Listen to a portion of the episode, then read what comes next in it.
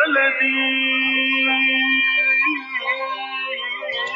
يا بلدي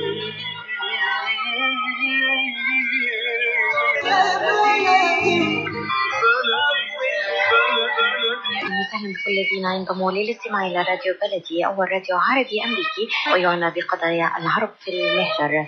برامجنا في راديو بلدي كل يوم جمعة من الثامنة وحتى التاسعة صباحا في بث حي ومباشر عبر كي راديو 690 اي ام. صباح الخير بلدي صباح الخير لكل مستمعينا. Welcome to Radio Baladi, the first Arab, Middle Eastern, and American simulcast radio show. Radio Baladi is broadcast every Friday morning on WNZK 690 AM from 8 until 9 Eastern Time on Good Morning Michigan. Our call-in number 248 557 3300. And now, stay tuned for the best radio talk show on Arab and American issues.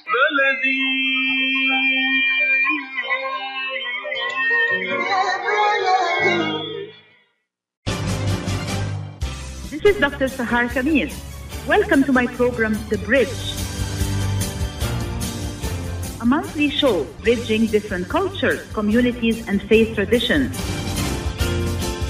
Watch The Bridge on America's Voice of the Arabs Network on all social media platforms.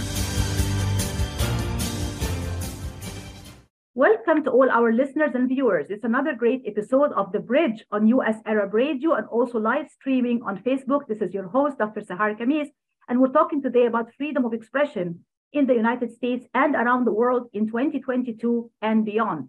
And with me this morning discussing this important and timely topic are two experts in this area, Ms. Summer Lopez, who is the Chief Program Officer for Free Expression at PEN America, and Ms. Christine Mehta, who is the Senior Editor at Harvard Public Health Magazine, and also the lead researcher on PEN America's latest report on hate in the headlines. Welcome to the show, ladies, and thank you so much for joining us today. Thank you, Sarah. Thank you. Thank you so much. It's a pleasure to have you both on the show. Let's start, Summer, by giving our listeners and viewers a brief idea about PEN America. What is PEN America? What is the mission and vision of this important organization? Absolutely. Thank you, Sahar, again for having us. Um, so PEN America is, we're actually celebrating our 100th anniversary this year. So we're a 100-year-old organization that operates at the intersection of literature and human rights to celebrate the written word and writers and to defend freedom of expression um, and creative freedom in the US and globally. And we're part of a global network of PEN centers around the world that do this work in over 100 different countries. Um, and this has really, um, you know, been essentially our core mission for this uh, century that we have been around. We're an organization of writers, a membership organization with members around the country, around the US, um, and we work on behalf of writers to defend the freedom to write, um, to defend the liberties that make uh, writing and, and creative expression possible. And so a lot of our advocacy is looking at cases of writers and artists and journalists under threat around the world um, for their work, um, but also defending the principles of freedom of expression here in the US and globally. Very interesting, and congratulations on the 100th anniversary. Thank you. It's really a very important milestone. I didn't know PEN America has been around for that long, but it's awesome to know that you guys have a century long of history in this important field and this important area. And it's also important to know that it's not just restricted to the United States, it's also about freedom of expression broadly and globally uh, around the world. And it's not just freedom of the press, but freedom of expression in terms of writing and scholarly work and contributions, not just journalism, which is really uh, amazing and very, very important. Uh, you know, building off on this particular point, Summer, I wonder if we can possibly give our listeners and viewers a brief idea about some of the most important threats that are really threatening freedom of expression internationally and globally at the moment. Sure. I mean, I think internationally, you know, a big part of what we're just seeing generally is sort of a resurgence of authoritarianism around the country and increasing restrictions on a number of freedoms in a lot of countries and quite a bit of democratic backsliding in a lot of different regions as well. And so I think all of that is resounding to increased inc- increased restrictions and oppression targeting writers, artists, journalists, activists kind of across the board, right? And we've also, I think, obviously just kind of come off of a year of a tremendous amount of um, instability. We've seen, you know, the Russian invasion of Ukraine and the impact that that has had around the world. And I think that Um, you know, we have, uh, you know, of course, the CPJ report just came out about a record number of journalists imprisoned. We also put out a Freedom to Write Index uh, every year that counts the number of writers imprisoned around the world. That has also um, that was released in April of this year. Looking back at 2021, also saw the largest number of writers imprisoned around the world. And a lot of that is is in places where we've seen pretty significant um, you know backsliding or or regression in terms of democratic progress recently. Places like uh, myanmar um, even places like india um, that end up on on our pretty high numbers on our index. Um, so you know i think that that sort of broad environment that we're operating in also is is affecting us here in in the United States and in democracies too, right? Where we're seeing kind of more willingness to silence speech or restrict speech. Um, and even to use the levers of, of government. So, I mean, a lot of what we've been very focused on this year in the US is looking at um, legislation that has been introduced around the country to restrict what issues and topics can be talked about in classrooms, um, both at the K through 12 and, and uh, university and college level. So we've, we've termed those educational gag orders. Um, and that is something you know we've seen really uh, proliferate around the country over the past year. At the same time, we've also seen a spate of efforts to ban books in schools and school libraries around the country as well, um, at a pretty unprecedented level from anything in, in kind of recent memory.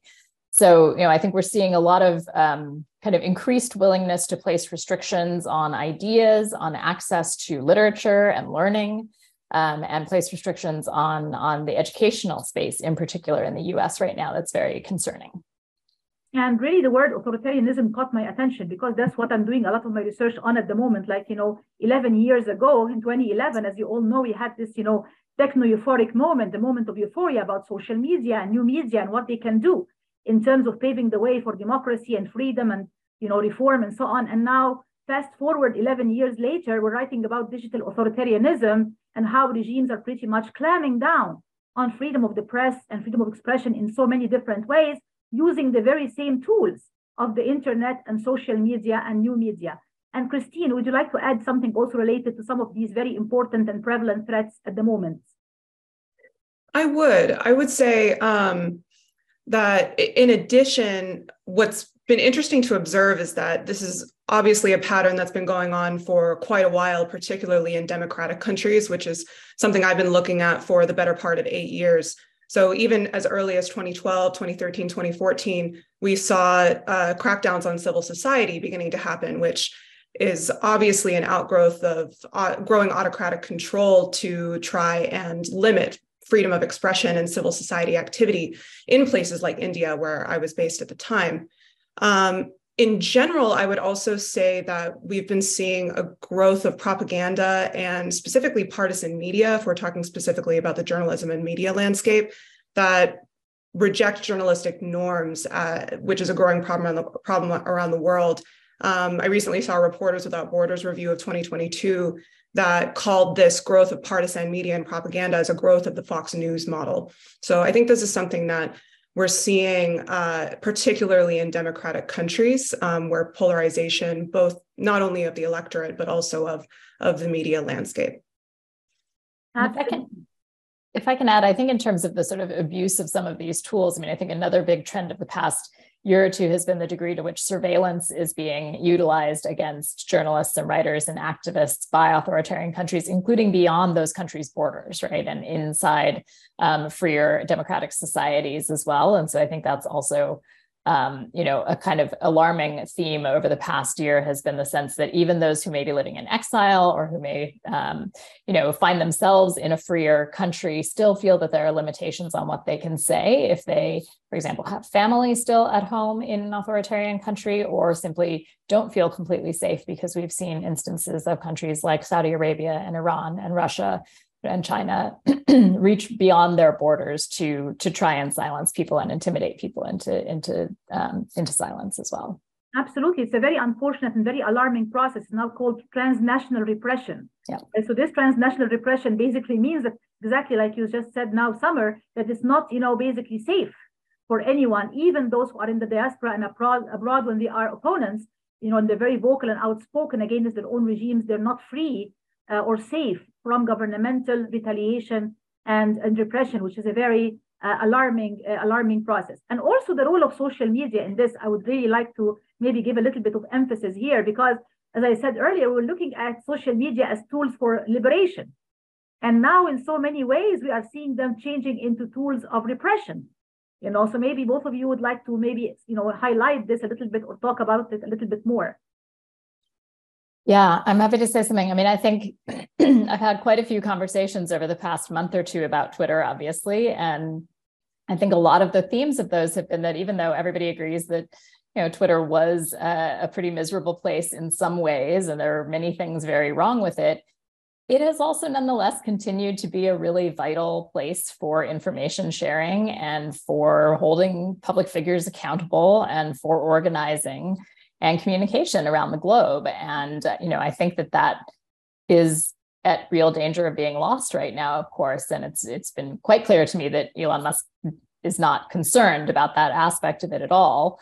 Um, but you know, the value of social media, I do think still exists, and to many people, it is still a lifeline in terms of being uh, one of the few options they have for freedom of expression and for access to information in closed, uh, in closed societies. And so, I think you know that that that has to remain part of this conversation. And there um, you know we can't kind of throw the baby out with the bathwater in terms of solving the problems of social media um, forgetting the sort of the opportunities that it does in fact offer and thinking about how we can solve some of those challenges um, without being counterproductive. And that's something you know at PEN America we have long had a focus for example on on online abuse and the effect that online abuse has on freedom of expression. It is something that silences people and disinformation as well. Disinformation can be a problem for freedom of expression. It makes it harder to have open and credible discourse.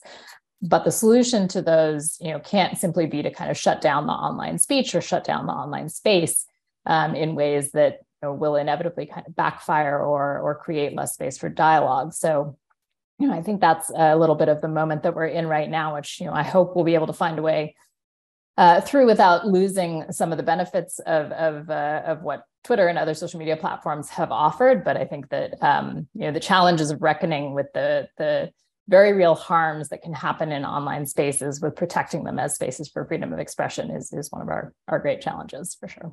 And it's becoming very clear that social media is really a double-edged sword, right? You have all of these benefits of getting information out to a very large number of people, you know, very, very quickly to a very broad base, but at the same time, you also have so many threats related to misinformation and disinformation and hate speech and other things that up till this moment we don't really have a cure or you know some kind of solution for many of these issues and many of these threats. Uh, Christine, would you like to uh, you know share your insights on this point as well, please? I would just say that social media is a tool. I, I agree with everything that Summer said. Um, but unfortunately, any tool can be co opted by nefarious actors, whether they're state or non state. And so, one of the things I know that PEN America has worked on quite a bit, specifically when it comes to the traditional media landscape, is talking about the importance of investing in public infrastructure, public media. And I think that a lot of the safety and guardrails that we talk about that are lacking in social media spaces that allow them to be flooded with disinformation and actors with uh, intentions of eroding democratic norms and democratic spaces for civil society conversation is that um, they are ultimately private platforms um, with incentives that don't necessarily align it with the public interest. So at the end of the day, social media companies are incentivized to encourage outrage cl- encourage clickbait cl- encourage polemic uh, rather than meaningful discourse. So all of these points have been made by many others who have much more expertise than I do in these areas. But I think this is something that we really need to grapple with when we talk about the social media space is that these are ultimately private platforms with their own agendas to fulfill from a commercial basis, much like the traditional media landscape. So, when we talk about a reckoning with social media and how public discourse should be carried out in those spaces, not only do we need to talk about safety guardrails, norms around uh, speech on those platforms, but we also do need to talk about what are the incentives driving uh, those platforms and how it affects our discourse and the public interest. Absolutely. And now there is a lot of research that also shows that social media, unfortunately, is an agent or a factor that increases exactly what you just mentioned now, Christine fragmentation, polarization, and division, rather than bringing people to a sensible middle ground of constructive and positive dialogue. People are pretty much living in their own echo chambers And very, very few people are willing to step outside of their own comfort zone to meet others who may be different from their own position or their own perspective. We'll come back to this very interesting and important discussion right after this commercial break. Stay tuned, please. At Top Rehab Physical Therapy Clinic in Dearborn, we provide effective physical therapy sessions in order to limit pain and discomfort. Top Rehab provides physical therapy care for any diagnosis prescribed by a physician, and we regularly see and treat conditions such as stroke, TMJ, fibromyalgia, sciatica, joint pain, and more. We use a variety of pain management methods, including modalities, soft tissue mobilization, and therapeutic exercise. If you're in need of physical rehabilitation or physical physical therapy, get the highest quality health care at Top Rehab. Most insurance is accepted and we're open Monday, Wednesday, and Friday 8 to 6, Tuesday and Thursday 8 to 5, and Saturday 10 till 2. Call for an appointment today at 313 846 0555. That's 313 846 0555. Choose Top Rehab Physical Therapy Clinic on Michigan Avenue in Dearborn. Life's too short to be in pain. Ziyad brand. Quality products from our family to yours.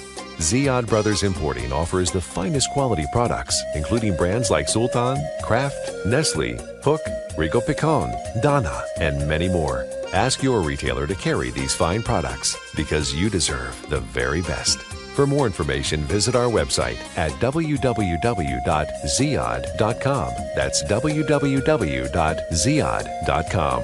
Ziyad, quality products from our family to yours. Are you going to start a restaurant or a grocery store soon? Do you need floor plans and designs? Call Naji Abood at 734 744 9796. Do you want to buy kitchen and restaurant equipment at discount prices? Call Naji Abood now, 734 744 9796.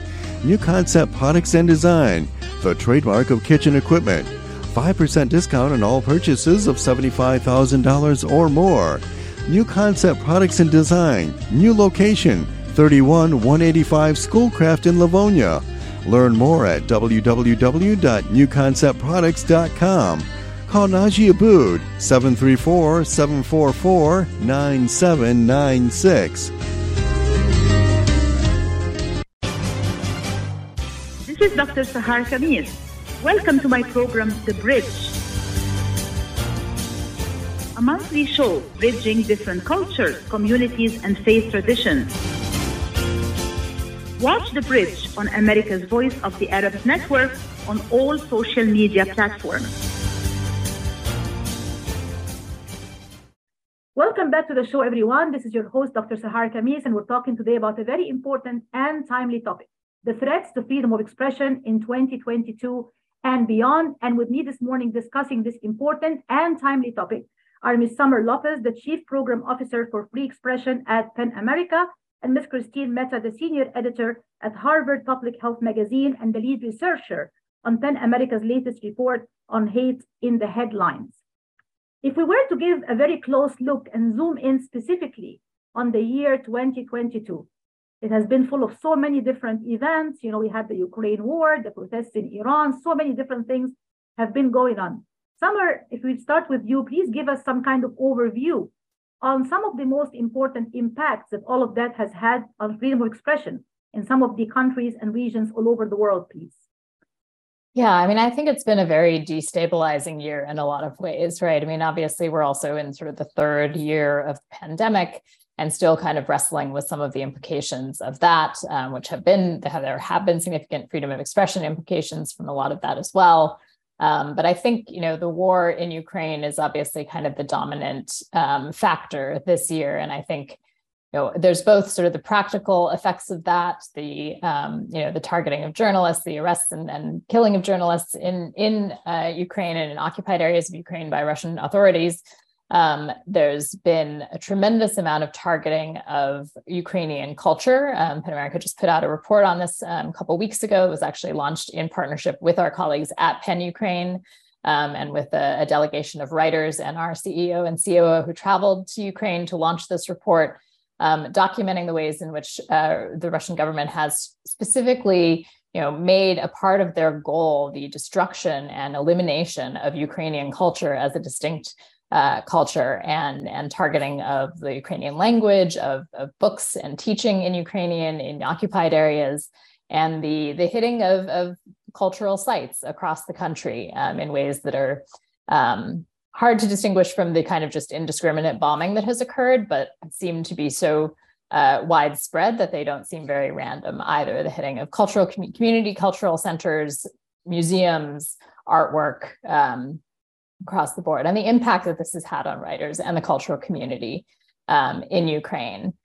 I think there's also just the broader question of the sort of severe violation of international norms that this represents, right? And, the, and what that means for sort of the, the international order and what that means for protection of rights um, around the world. And so I think this is, uh, it's hard to understate the implications of this, um, certainly for Ukraine and for the region, but also for people around the world. Um, and, you know, we've also, of course, seen, you know, as you mentioned, the, the protests in Iran, um, you know, which to some extent I think are a, a sign of of um, you know, I take such inspiration and and hope and admiration from the courage of Iranian women and Iranians uh, of all stripes who have taken to the streets. Um, but the crackdown has been so severe and so concerning. And again, we have seen, um, you know, so many journalists targeted, many writers, many artists targeted as well. Um, and this is something, honestly, it's it's a theme that we have seen in recent years around the world. We've seen a lot of cases in which protest movements in, in Belarus, in Myanmar, around the globe have had writers and artists really at the forefront and, and rappers and graffiti artists really, you know, engaging in very public acts of, of resistance through their art and being targeted for that. And we've seen, uh, you know, severe crackdowns against those communities in a number of different countries. And it feels you know quite clear that Iran is is the most recent example of that, um, but it's it's very uh, distressing, and so I think that this is also just a broader um, trend that is very concerning and, and really highlights, I think, for us why it's important to think about writers and artists as a category of people who are targeted in, in similar ways to what we see often targeting journalists, uh, you know, for their power, for their ability to rally the public and call power to account um, and inspire people and that that makes them targets. And we are definitely seeing that in a lot of these different countries. Um, you know another uh, region i would just highlight i think you know because it often doesn't get talked about a lot but um, we've obviously seen a tremendous crackdown on journalists in in latin america over the past year or two and the number of murders of journalists in mexico over the past this year um, has just been horrifying. And i think you know we are seeing again this sort of a sense of kind of a breakdown of norms and the degree to which people um, are particularly vulnerable in this moment if they are putting themselves out there in terms of trying to hold the powerful to account, to do accountability reporting, to be expressing themselves in ways that are contrary to the interests of the status quo and those in power. So I think just in general, we're seeing um, a lot of concerning trends in a lot of different places. Myanmar continues to be a, of concern for us as well. Again, also not getting as much attention these days, but um, still a very alarming situation there as well. And of course, the Arab world, the Middle East is no exception. We also see a lot of you know surge in terms of arrests of journalists, activists, regimes opponents, those who are outspoken and vocal. They face all sorts of frightening consequences, arrests and imprisonments and you know, uh, retaliation of all different forms. Christine, you would like to add something, please, to this discussion? I would just second that. I think that we're seeing uh, illiberal or democracies that trend towards illiberalism reaching new heights in terms of how bold they are willing to go or how bold they're willing to be in arresting journalists and writers and artists and activists. Um, I'll just give a very brief example. Uh, India, for example, um, has uh, arrested i think up to up to 10 different kashmiri journalists over the past year and imprisoned them under a very old national security law called the public safety act um, which amnesty international has done a lot of work on over the years. Um, but you know we we've seen the Indian government, uh, you know, and other illiberal democracies use these particular tactics to try and chill uh, freedom of the press, try to suppress reporting, especially in disputed territories or um, issues that sort of counter um, the national line or government line, et cetera. Um, but I would say that all the time that I've been monitoring some of these regions, I am seeing a new boldness in uh, law enforcement and government willing to continue continually and repeatedly jail these actors in a way that they hadn't five to ten years ago um, and i think that there that because in 2022 we are seeing less and less accountability um, in some of these places because of just rising authoritarianism around the world and sort of a uh, vacuum in global leadership in holding some of these governments to account for this sort of behavior. Um, so activists, I think, are screaming louder and louder in these places, but um, we're just seeing some of these uh, national security laws and um, other sort of legal tools being weaponized against activists and journalists in a way um, that I don't think we've seen in a very long time. Absolutely. It's a very scary picture. And I think, Summer, you mentioned earlier also COVID 19.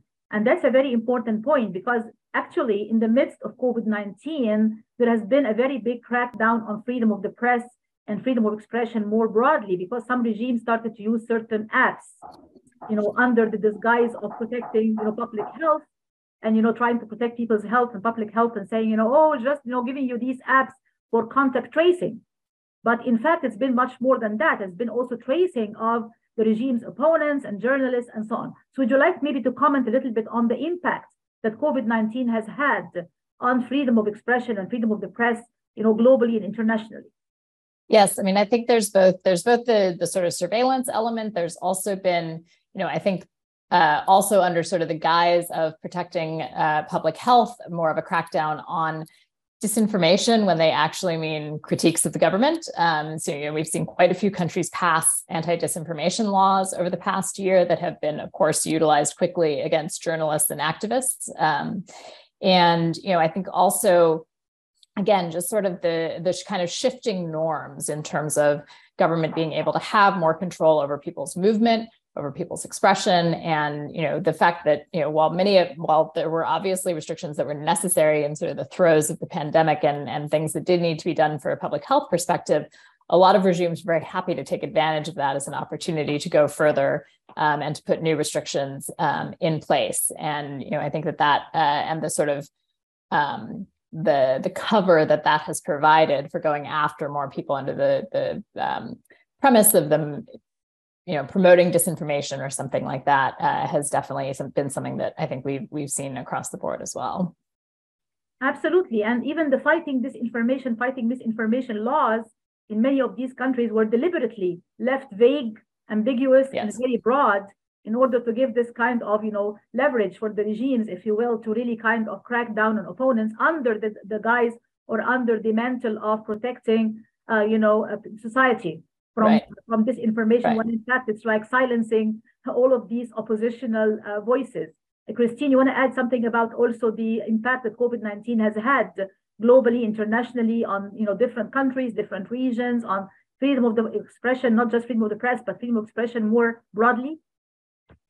I think Summers covered it really thoroughly. Um, you know, this is something we've been seeing happen since 2020, and um, you know, organizations based all around the world have been sort of screaming about lockdowns and pointing out the restrictions on movement, increased surveillance, and fears, I think, really that a new norm is being established in certain countries that have realized that this type of surveillance can now be normalized. So I think we are entering a new era in which civil society actors writ large will need to renew their diligence around protecting themselves, protecting their data. We'll need to invest as a global community and uh, the international NGO community in making sure that we're allocating resources and energy into um, protecting frontline defenders, whether they're writers, artists, human rights defenders, um, or journalists.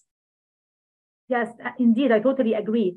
I mean, one line, uh, you know, has really run through this entire discussion or conversation has been social media, right? How it's being used by activists and writers and journalists, but also how it's been abused and misused and manipulated by regimes and by those in power.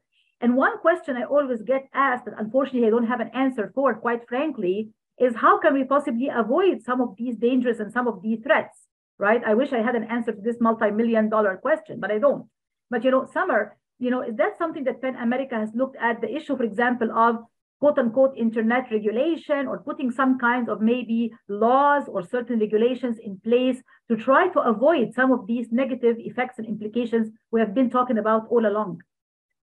Yeah, you are right. It is the multi-million dollar question because there are definitely no straightforward answers. And obviously, you know, as a freedom of expression organization, we are wary of a lot of potential solutions that could end up, you know, either just directly constricting the space for online speech or could be abused and manipulated to uh, you know to de- deliberately um, constrict space and and and limit speech and so you know, it is very challenging, I think, to think about regulatory or legislative solutions. I think a lot of the focus has shifted to be more about um, increasing transparency and regulating increased uh, transparency from the platforms so that at least the public and, and legislators have a better understanding of what is actually happening, how decisions are being made, um, you know how algorithms are being designed. Because the, i think the issue often on social media isn't really about the speech that is on that is being expressed itself. What's really the problem is what is being amplified and how is that being fed to people um, and what is being incentivized to be amplified and so you know i think better understanding of those systems and more ability to hold those systems to account versus the sort of content itself we certainly you know are very wary of any sort of content regulation or um, or further uh, uh, liability for the platforms in relation to content because that can incentivize them to really shut things down. Um, but better understanding the systems, better adherence to some some kind of basic principles. I mean, there's the, um, the Santa Clara principles or a set of principles were really set out um, some years ago by civil society to ask the platforms to, you know, think about um, human rights based approaches to management of data and and content. And you know there's been some progress toward that but not but it's been insufficient. And you know in the case of twitter we've basically seen whatever progress had been made has just been wiped out in the past month um, and so you know i think i feel like uh, watching elon musk be in charge of twitter has been a reminder that as bad as things were they could be worse. And now it is worse right. now we're seeing what happens when it's literally just one person's whim to make up a rule because somebody's post irritated him personally, right? I mean, the whole idea here is that you would have clear principled guidelines for decision making and and clear policies from the platforms that people understand and can adhere to and that if they feel you know they've they've been punished for violating them in error that they have some recourse um, you know that there that there are clear and transparent systems in place and also that that the public and the researchers in particular have the ability to understand how these things are working and to study them because that's the other real challenge is the platforms are so opaque with their data and their information that we can't even really understand what's happening in terms of disinformation or what would work to counter it or some of the harms that are happening uh, on the platform. So without that transparency and the ability for outside researchers to really do that work um, you know it's very hard to figure out what the solutions actually are that could be you know, that could address some of the harms, but also maintain a space for, for online speech. Absolutely. I cannot agree more. We're going to come back to this interesting and lively discussion right after this commercial break. Stay tuned, please. Our noses can sniff out all kinds of things good things and bad things. Your nose knows if those sniffles are just a cold, allergies, or COVID 19. So if you want to be sure, swab and test your nose for answers. It's good to know. Find testing information and resources at michigan.gov slash COVID test. A message from the Michigan Department of Health and Human Services. Enjoy the first Syrian style cuisine in Michigan. At Damas Cuisine and Catering, you'll find a wide selection of Syrian foods and sweets in our menu, like frike, poisi, grape leaves with steak, mashawi platter, hot mahashi, char grilled kebab, shawarma, and much more. Get super fast delivery from Damas Cuisine and Catering right to your door. Order online at damascuisine.com forward slash menu and track your order live. Damas Cuisine and Catering, 28841 Orchard Lake Road in Farmington Hills. Call 248 987 4985. Life is a nonprofit charity that's provided humanitarian aid and development to people and communities for over 25 years, regardless of race, color, religion, or cultural background. When disaster occurs here or around the world, Life for Relief and Development rushes in to provide food, medical aid, and shelter to those in need. Please help improve these efforts. Make your tax deductible donation to Life now at lifeusa.org or call 248 424 7493. Kushat's Mediterranean Market and Shish Kebab offers a great array of your favorite Mediterranean meals. Meals range from lamb specialties, shawarma sandwiches, seafood dinners, and they offer special big trays of your favorite food, plus much more. Kushat's Mediterranean Market and Shish Kebab address is 32839 Northwestern Highway in Farmington Hills. Their phone number is 248 538 9552. That number again is 248 538 9552 and the supermarket is open from 8 a.m. to 9 p.m. Kashat's Mediterranean Market and shish kebab will definitely leave you satisfied. This is Dr. Sahar Khamis. Welcome to my program, The Bridge. A monthly show bridging different cultures, communities, and faith traditions.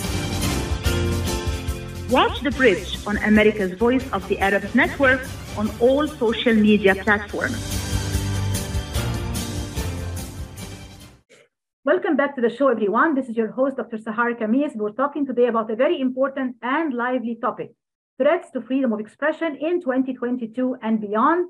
And with me this morning discussing this important and lively topic are Ms. Summer Lopez, the Chief Program Officer of Free Expression at PEN America, and Ms. Christine Mehta, the Senior Editor at Harvard Public Health Magazine, and the lead researcher on PEN America's latest report on hate in the headlines. Hate in the headlines what a title, what a name for, for a report. We know that a lot has been going on in the world recently. We have seen the rise in hate speech. We have seen the rise in movements like QAnon and Alex Jones and others who have been spreading, you know, misinformation and disinformation, uh, and also the rise, of course, of the far right. I really want to get some, you know, insight from you, Summer, on some of the reasons and some of the motivations behind the decision of PEN America to really kind of have this very, very important report. Yes, thank you. Um, well, you know, I think part of what we kind of thought about when we were thinking about the origins of this report was this question of you know coverage of the increasing influence of the far right and, and extremism in our politics and how this had been covered by journalists sort of during the Trump era and sort of as Trump kind of came to came to prominence um, and then during the administration and how we kind of got to the point i think where for a lot of journalists and, and commentators january 6th kind of came as a surprise and maybe it shouldn't have. And you know i think that was part of what our thinking was uh, trying to get an understanding of sort of how we how we came to that point and and how this was um, you know how these questions were evolving within the sphere of journalism. Um, you know i think there were a lot of journalists who had reflected significantly on coverage of trump over the years in particular. Um, but in the post-trump era i think what we've seen is you know it was in some ways it was a little bit easier to debate how you cover donald trump as an individual person. It's much more complicated to debate how you cover the fact that you know there are hundreds of candidates in, in this year's midterms who deny the results of the 2020 elections, that there are people with associations with QAnon, with various extremist or, um, or conspiracy groups. Um, you know, how do you kind of deal with that as it infuses one of our two major political parties um, as you try to do responsible political reporting? And so, you know, I think those are really kind of fundamental questions that a lot of journalists have been wrestling with. And we kind of recognized that challenge and wanted to both better understand it and kind of understand how folks within the industry were thinking about those questions and and try to be able to offer you know some sense of guidance or best practices um, insights from reporters who have been covering extremism for a long time and can help you know other reporters kind of think about that but just more broadly i think to recognize that journalism is is in a really challenging moment both in terms of the changing political landscape the the spread of disinformation the increasing rates of, of online abuse and offline intimidation of journalists um, at the same time as obviously we're seeing a lot of local journalism collapse and kind of the economic model um, fail in a lot of ways. And this is a really challenging moment for journalism at the exact same moment when our democracy is really under threat and journalists are an absolutely key part of defending that. And so you know, we really wanted to take i think a, a, constructive approach here and think about this as a, as a challenge that faces the industry but how can we kind of foster more discussion about that so that the industry can think about how to approach it going forward as well? And also i cannot help but ask about the specific timing of, of releasing this particular report uh, summer because as i said you know there have been a lot of parallel phenomena going on, in my opinion, it's not a coincidence, right? Like you have all of this increased polarization, fragmentation, the rise of the far right, right? The far right alt movements. You have, you know, somebody like Alex Jones spreading conspiracy theories. You have the QAnon movement, you know, and I can go on and on and on. So I wanted to specifically ask you about the timing, your decision to choose this particular time or timing for releasing this very important and critical report.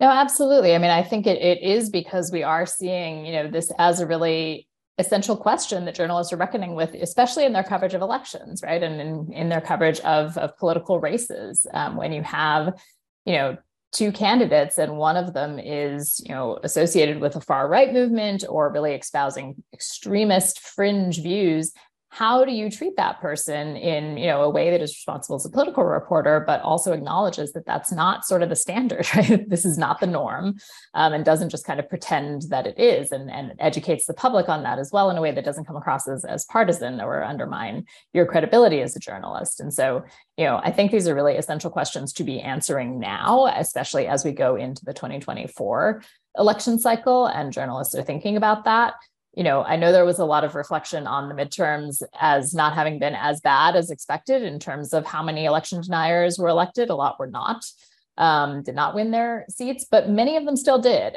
And so, you know this problem is not going away and i think there's there's a little bit of a risk of taking too much comfort um, from that rejection of a lot of election deniers in the in the midterms but that's not necessarily the the landscape that i think we're going to face going forward so i think this this is um, going to be an ongoing challenge for for journalists and for the industry that's important to continue to think about Absolutely. And Christine, you were the lead researcher on this report, Hate in the Headlines. If you can give our listeners and viewers, please, a recap or an overview of some of the most important findings and results of this very important and timely report, please. Absolutely. And I'll actually just uh, segue a little bit from what Summer was just saying, in that uh, domestic right wing extremism is, even though the midterms was not quite as, quote, as bad as some people feared, um, many of the journalists that I interviewed warned, especially people that had been covering domestic right wing extremism for a long time, multiple decades, um, and have been observing right wing extremism for that long, had warned that right wing extremism never goes away. That rhetoric never goes away, but it does morph in response to current events and the way that the winds change um, in our society. So that's something to keep in mind as we move ahead into 2023 and 2024, even though very few election deniers did actually get elected into statewide office. Um, and we can come back to that um, in a few minutes. So, in terms of the report, what was quite interesting is that uh, we started out investigating how journalists, particularly between 2016 and 2018, um, were covering specifically organized right wing extremism. So, anti democratic groups, um, um, uh, hate groups, um, you know, everyone that you might have seen in the headlines, Proud Boys, Oath Keepers, etc. So, one thing to note about newsrooms is they are typically quite balkanized. So, you have reporters and editors that typically have an expertise or are assigned to a particular beat. So, you don't typically, especially in today's newsrooms, have a lot of generalists. Um, so when it comes to covering something like domestic extremism, this, especially in 2016, when somebody like Donald Trump was elected into office, and all of a sudden we started seeing people like Stephen Miller and Stephen Bannon and all of these characters um, become part of our mainstream political discourse. The people who had the expertise to understand what these individuals were saying were very few and far between. This was not a mainstream or standard beat within a newsroom. So the people covering these individuals that were creeping into the political mainstream were political reporters might have been you know and now obviously we see a lot of um, extremist discourse around um, schools and school curriculum. So you know in that case um, you know education reporters people who didn't necessarily have a background um, or experience in reporting on extremists and um, extremist groups which requires a specific skill set. So one of the main findings that we found is that um, the rather than focus on uh, reporting on domestic extremist groups as a fringe phenomenon, we found that there was a significant blurring between the domestic extremism beats and political reporting specifically. Um, so specifically, and, and obviously newsrooms have evolved immensely since 2016. So this is now a much more common conversation being had but it also depends on the type of newsroom. So a lot of newsrooms that we talk to um, that had somebody who had expertise in domestic extremism, a lot of digital first publications um, like the Daily Beast or Vox or um, you know the New York Times, et cetera. These are places that have the resources to allocate specific reporters and teams to investigating these phenomena. Um, other newsrooms don't. And specifically, when I say that, I mean local network and broadcast news these are places that are typically very resource strapped, um, but it's also where a lot of Americans get their news. And so when we talk about where some of the best reporting is happening on extremism, whether it's on hate groups or the blurring of extremism into our political mainstream and discourse, um, it's not necessarily reaching the audience that we need it to reach. Um, so that that was really, I think, one of the most important outcomes of the report is understanding how we can start to mainstream an understanding of extremism and related but not but not necessarily to be conflated as the same thing reporting on white identity and how white identity plays a role in voting and democracy specifically.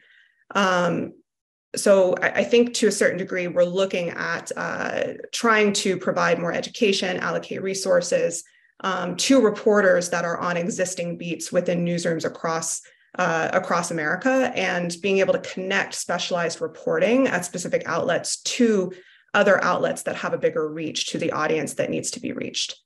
Um, I will finish up by saying this is not necessarily a laundry list. You know, we can come back and hone in on any points that you'd like to drill down on, but um, I would say, as another major takeaway, is uh, the role that conservative media specifically has played in providing a lens for um, individuals that are attempting to consume fact based uh, information.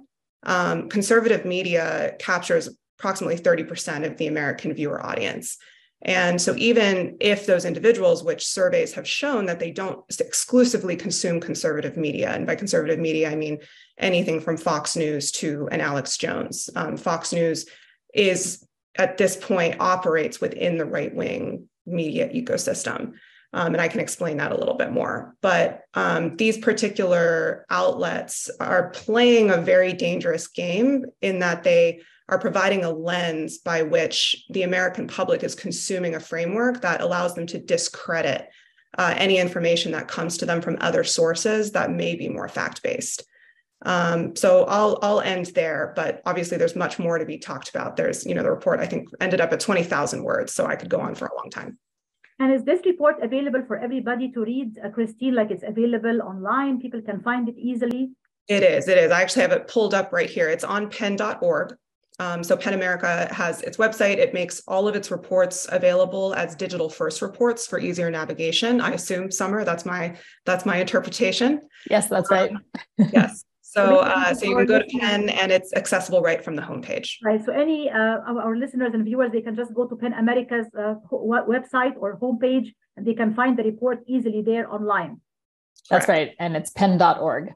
Pen.org. Right. Thank you so much. We'll come back to this very interesting discussion right after this commercial break. Stay tuned, please. Are your hands feeling numb? Do you feel pain opening up a jar, turning a key? Are you noticing that your elbow and your shoulder are becoming stiff? Or were you recently injured in your arm? Hello, I'm Dr. Albanjit Katranji, and at the Katranji Hand Center, which just recently opened down the street from the Somerset Mall, we can provide you with the latest in hand, wrist, elbow, and shoulder care. Visit us at www.katranjihandcenter.com to learn the latest techniques that we have to offer you, and I look forward to taking care of you.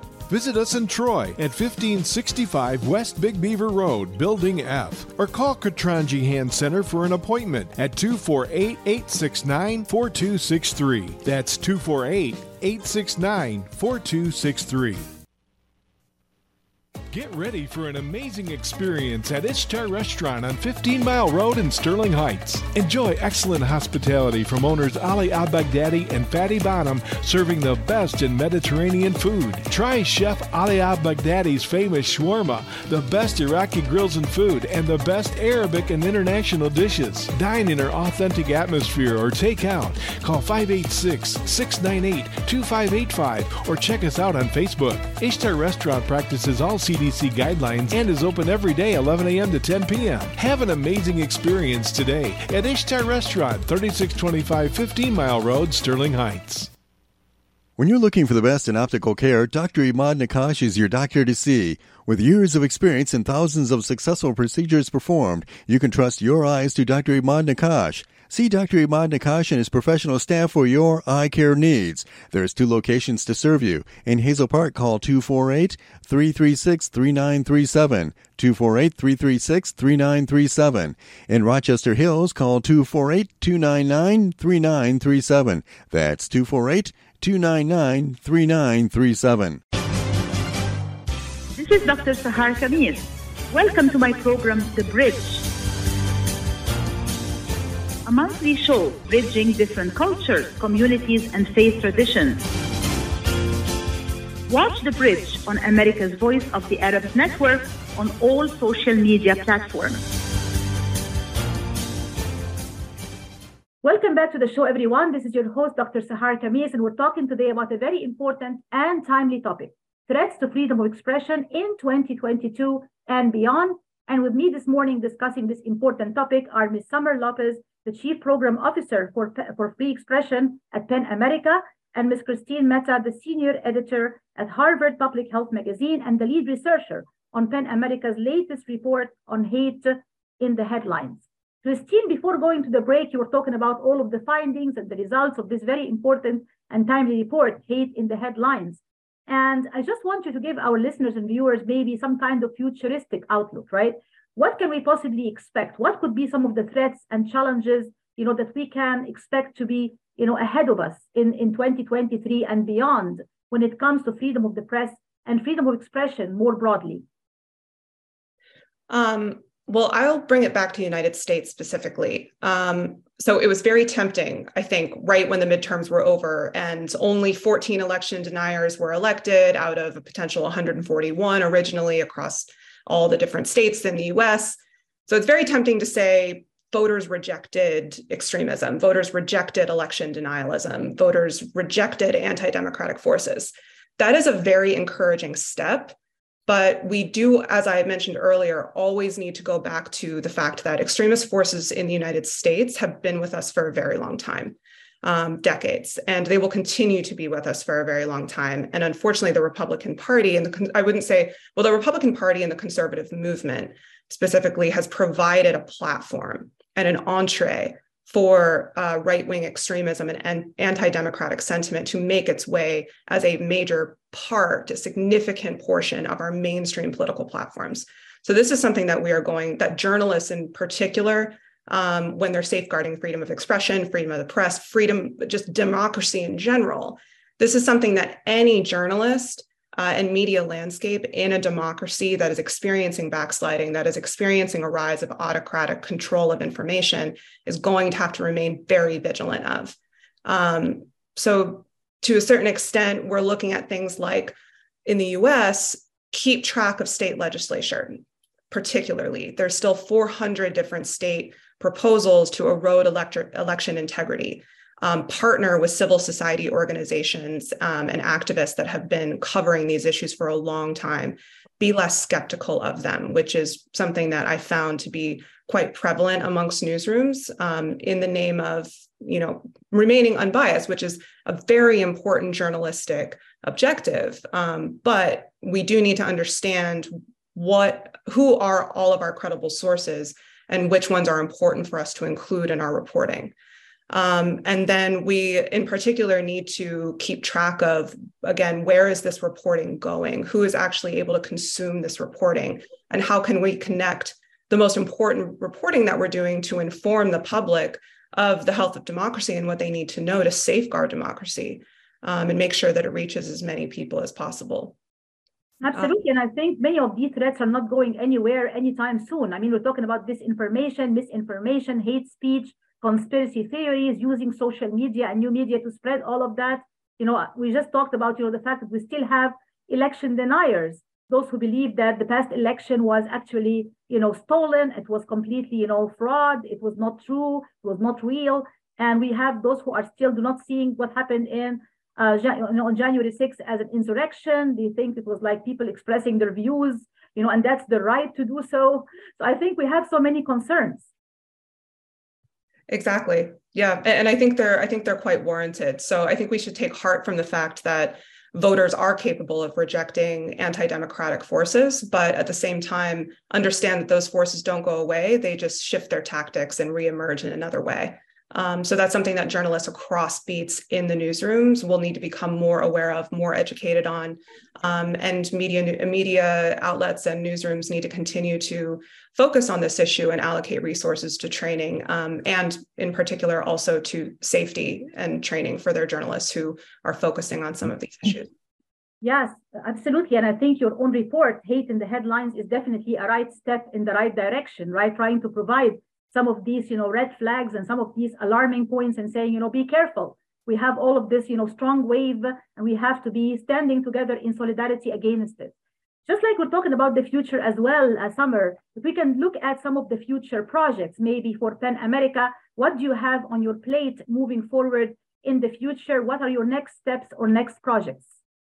Sure. So there's many things uh, I could talk about, but I will I will focus just a little bit on sort of what we're doing around around disinformation right now, and and specifically what we're doing um, in relation to journalists and, and newsrooms, because I think it really connects to what we've just been talking about. So um, our our work kind of to counter disinformation in the coming two years in the next election cycle is going to be focused um, in some some degree on community engagement. So we are very focused on working with um, those figures within communities who can be sources of credible information and sources of resilience against its disinformation for their communities.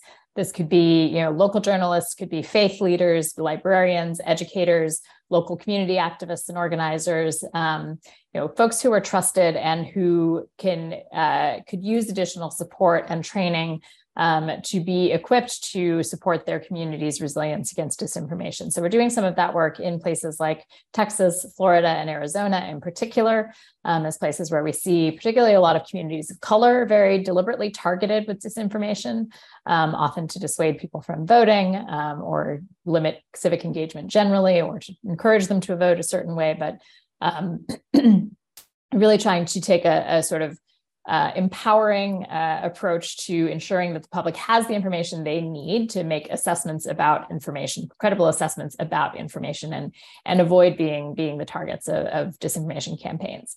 The other area of work is really working with journalists and newsrooms to counter, uh, to help them counter the effects of disinformation and to help them gain the skills and, and knowledge that they need um, to be better able to counter it in their work as well. So we did a big survey last year as well that looked at the impact of disinformation on journalists and how it was changing their work, new burdens it's creating, again, new threats it's bringing um, and the ways that you know the newsrooms are in many ways struggling to really respond in a in a systematic and holistic way, often because of again economic challenges, um, any number of stresses that they're already under.